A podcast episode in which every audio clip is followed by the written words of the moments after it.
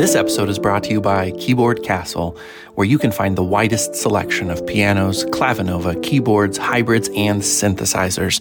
Visit Keyboard Kastle to see their showroom in person or browse online at keyboardkastle.com. That's spelled with all K's instead of C's, keyboardkastle.com. You can also sign up for lessons. If you're anything like me, you have always wanted to play like a concert pianist, but sitting in front of the keys seems confusing. If you sign up for lessons at Keyboard Kastle, Luke will design a tailor made program for you to learn at your own pace and how it's most effective for you. So don't wait. Go get yourself a piano, maybe a clavinova or a keyboard, whatever suits you, and start learning today. I'll have more details in the show notes. And thank you, Keyboard Kastle, for sponsoring this episode.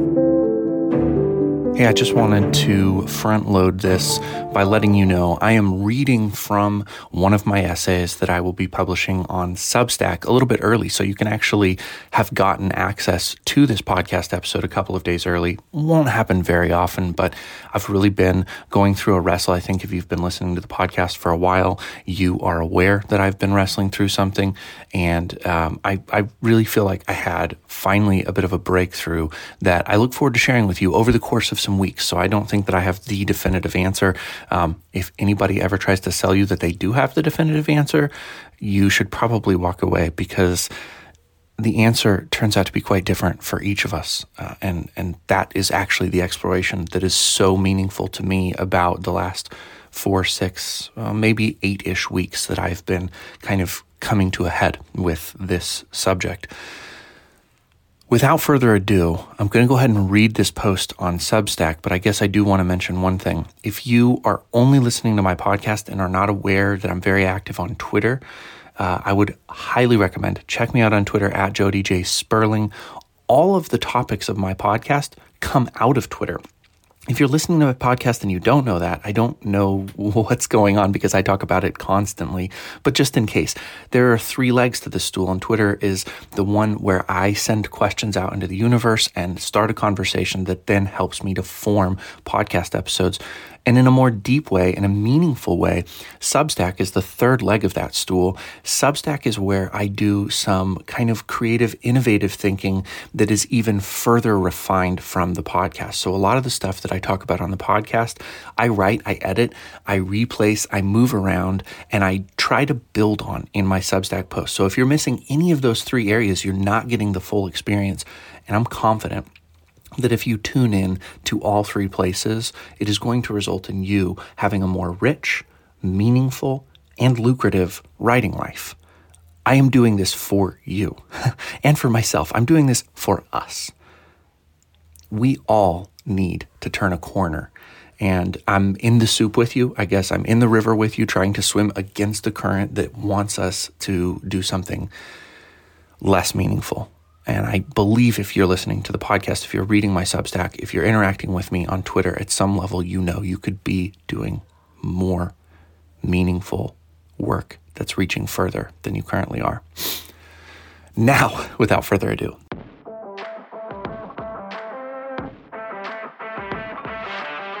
Hey, I'm the reluctant book marketer, and I've got just one question for you.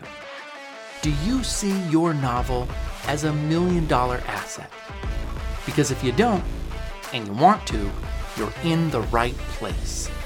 This is the only show for novelists who want to shift their mindset away from fear and toward abundance.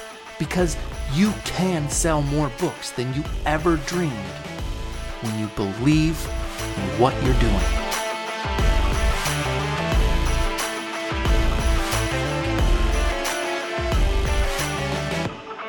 This is the title of the article. I will ad lib a little bit as we go along. Fiction is the answer. And the question was from Twitter Why do you write? The first lesson of sales is delivered in bold and underlined. Do not ask a prospect why questions. Even the most existential head scratchers avoid why. Rather than asking, why are we here, philosophers ask, what's the meaning of life? Asking why is the fastest road to the dead end. I don't know. Asking why assumes a higher power. And if you want to make a sale, you have to be talking to the highest power, the decision maker. And then there's this little subsection called the sales misdirection. Billion dollar companies train their sales employees to avoid asking why. So when I found myself in conversation with a dynamic marketer and publisher who'd accomplished nothing short of my own life goals, she told me to get clear on my why. And I had the experience of being caught in an avalanche, tumbling down a mountain, disoriented about which direction was up. My confusion was warranted because I was a salesperson staring at a marketer's world. But the problem with sales is you can never stop selling. If selling is your model, whereas you can never stop selling if selling is your model, whereas if marketing is your model, you'll never have to sell again. I write this and I still believe that it's probably the case, but I don't know that I know exactly how that ends up working out. I, I do believe if you know how to market, you won't have to sell because yeah, anyways, another article for another time. New subheading section saying isn't knowing. That's basically the forewarning I just gave you. And, and I'll do it again. Be forewarned, this reflection won't end with a firm conclusion. Right now, I'm thinking through my own labyrinth and inviting you to look in. Simon Sinek wrote Start with Why. Great book. There's a link there. You can buy it on Amazon. If you buy anything I link to in any of my Substacks or show notes or anything, I get a little bit of that money um, for directing you toward it. So uh, if you buy the book, buy it through my link. Help me out. Um, back to the article. I first learned of or took note of Simon Sinek from Robin Sullivan. You just heard her on my podcast. She's the dynamic marketer and publisher I mentioned above. And she's the operations, the business, the distribution department, as well as the wife of the author Michael J. Sullivan, who wrote the Riyria Chronicles and the Riyria Revelations, among other books. I don't know I didn't know when I met Robin how fundamentally her story would change my own, how her why would impact me. And this is the funny thing about my podcast I will notice uh, or note for you is that the Monday show is always coming out almost concurrently with whatever week I'm living in. The Wednesday show is typically six to eight weeks in arrears. So I've got a bunch of interviews recorded that I just kind of trickle out. But my Monday show, I'm almost always doing in the moment, which gives you this kind of funny mirror image of what's happening in my real life versus the conversations that I'm having with my guest. And you might be like, wow, you sound really upbeat on Wednesdays and you sound a little bit more searching. That's because for the last six to eight weeks, I have been sitting under the weight of the Sullivan's interview and realizing I could be doing so much better than I'm doing. Um, all right, back to the article, the essay. I like essay better. It feels more meaningful than article. If you're a journalist, you're probably insulted right now. Okay, this one is subtitled The Sneaky Challenge of, quote, why, unquote. Today, I can't tell you why I write. And that's actually not true. I think I can, but we're going to get to that later. Um, but I, I, wrote here, I, I, can't tell you why I write other than it feels good. Um, so does drinking coffee on a cool morning feel good. And walking the dog on a warm afternoon and savoring a square of dark chocolate as it slowly melts on my tongue. I'm thinking about like 96% cacao.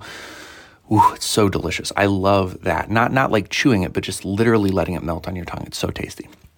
Okay, I'm not willing to sacrifice my comfort, wealth, reputation, my sleep, friendships, or time with family for the dog walk, for a cup of coffee, or a moment of chocolatey goodness.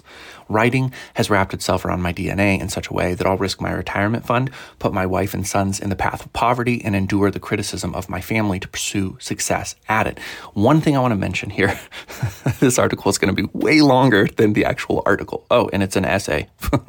Anyways, um, if there's any reason that you could consider taking me seriously, even though I'm not a best selling author, even though I haven't sold a million copies of my book, even though I haven't done a lot of the things that I talk and reflect about, it's the fact that I actually was willing to leave lucrative job to pursue this. I started a podcast. I did all of these things to claim what I believe is already a reality in the making. Unless you've done that, you could at least believe that I'm worth listening to because of my belief. Um, if you're the religious kind of person, there's that whole thing from the Bible about, uh, Lord, help me, I believe, but help me with my unbelief. Um, maybe a little bit I can help you with your unbelief because you can look at what I'm doing and say, wow, that guy's either crazy or he's on to something. I don't know. Um, this is completely extemporaneous. Let's get back to the essay. Writing has become so important to me that even on days when I hate the process, dread it, I do it anyway. And yes, I hate it and dread it. Mm, you know, 50 50, I'd say. It's really difficult. Um, I never drink a cup of coffee. I'd never drink a cup of coffee if I hated the taste. That is the truth. Boy, oh boy. So, what makes writing special? Why sacrifice good experiences, safety, comfort for it? Is it a parasite that has overtaken my mind, feeding off me to my own detriment? A commensalist? Okay, a commensalist. It's a fancy science word for neutral. Um, this is the idea of like any anything that has a symbiotic relationship with us can be either good for us, neutral to us, or it can be beneficial to us. Um, so that's like that bird on the rhinoceros. That is considered a mutualist relationship because the bird is eating the bugs off the rhinoceros. So it's getting all of its food in in one convenient place just by traveling along with the rhino, but it's also keeping the rhino healthy because it keeps it from being infested by nasty bugs. Does my drive to write against all common sense leave me a better person?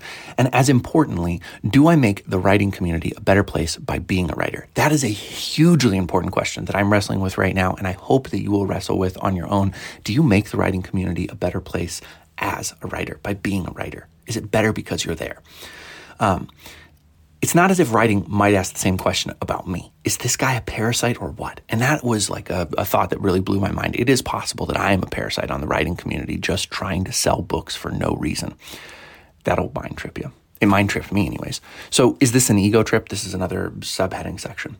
Why do I need to write? Why am I writing this? Knowing I'll share it with the several hundred people who have subscribed to my newsletter. Yes, I don't have too many on my newsletter right now, just a couple hundred. If you want to subscribe, you can do so in the Substack. Um, whatever, it's cool. I would love that. I've got links all over the place for it. Until recently, I've been satisfied with the answer I write because I have stories to tell. Um, inherently, in that why seems to be the belief my stories are better than other people's stories. After all, we only have so many hours in a day, so people have to choose what to read and what to pass by. If my stories aren't better, shouldn't I cede to authors whose are? But maybe it's less about being better and more about being additional. Perhaps there's no ego after all. Nonetheless, with some figures as high as 2,700 new books being published daily and the average reader consuming less than one book per year, more is probably not the answer. Maybe I'm a parasite on the literary community. New subsection Who, What, Blank, with a question mark. If why is so tough and leads so quickly to statistics I'd rather avoid, perhaps I can focus on who I need to be writing for. That seems like an easier question, but I'm not. but not only does Simon Sinek caution against starting with who, diving deep into who gets as dismal just as quickly. For example, I might be tempted to say my books are for anyone who loves Stephen King and Joe Hill. But the moment I cast that net that widely, I'm left with no more direction than had I skipped saying anything. There was my Stephen King reference in this podcast. I might as well just retitle it The Reluctant Book Marketer Stephen King edition. Whatever, it's so stupid. I could try the old demographic myth and say my books are meant for men aged 25 to 65 who read 10 plus books per year and right not only is such data objectively pointless, because again, I've just described several million men in English speaking countries, but it's boring enough to shred and spread on the bottom of a dog kennel. Trying who can feel good because you get some details written on paper, and it keeps you from asking that pesky why question, which in why territory, the whole house of cards feels a skosh wobbly. But who really won't do much to get you closer to being read. So it becomes an excuse to ignore the painful but important work. And I think I want to caution you almost all of you are getting stuck trying to figure out who as an excuse to really battle with why.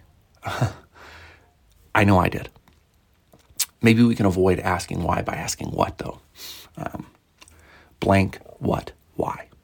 In the world of sales, asking what is the go to technique. What leads to actionable responses and open conversation? What do you write for seems a lot like why do you write, but people fall silent before why and wax poetic poetic for what. You'll even notice people, if they do open up for a why question, typically answer as if solving for what. For example, why are you on a diet? Might get a person to reply, because I'm overweight and I want to lose weight. The person actually answered, what are you on a diet for? I'll explain this new subsection, aren't I just majoring in semantics? Who, what, where, why, when? Does it really matter what interrogative I lead with? Aren't I just making a big deal out of nothing? Let me try to build a case for why why matters. If you ask, what are you on a diet for? The person answers to lose weight, then that person has lost weight and the what is gone, and so is the diet. But if you can discover the compelling why, something seemingly miraculous can happen. Your why won't be mine, but let's pretend you actually answer, why are you on a diet and solve for why. You say, I'm on a diet because I'm the kind of person who's agile, alert, and fit until I die. Now you have a state of being that drives your actions well beyond a set weight on the scale. I'm still not convinced. Couldn't I'm agile, alert, and fit until I die be the answer to what do you diet for? Yes. And that's why why is such a challenge. Part of me hates to end here, but for now, and seriously, this is how I'm going to send this out to all of the people who are subscribed to my newsletter and how I'm going to end the podcast. This is a half built puzzle, and I could sure use your help getting it finished. Sincerely, please. What do you think? How are what, why, and who different? I welcome your comments, your thoughts, your insights. Tell me what you think. Let's work toward why together. I would love it. Anybody listening to this podcast, anybody reading this on Substack, comment, email me, jodyjsperling at gmail.com. I'm very open about how to find me. You you can find me if you want to, and I, I'm desperate to know what's your why. Not you want to tell a good story or you want to distract somebody. Those are those are all what's. Really think about the why. Hopefully, this uh, essay has opened you up to re-examine why you're doing what you're doing. Um, I'm speculate that it is the only way you can go from where you're at right now to where you've always dreamed of being is having a clear why. Uh, and I'm excited to share some of the insights that I'm starting to have about my why. And we'll see. Maybe it's the piece of the puzzle that um, a lot of us have been missing, and we can rise up together. Hope you have a wonderful rest of your week as we're barreling toward Christmas. Thank you so much for listening. If you enjoyed today's show, do me a big favor right now. Click on the follow button in whatever podcast app you're listening on.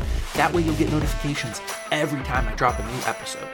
And if you still can't get enough, you can go to the show notes, click the link for my newsletter, and sign up today.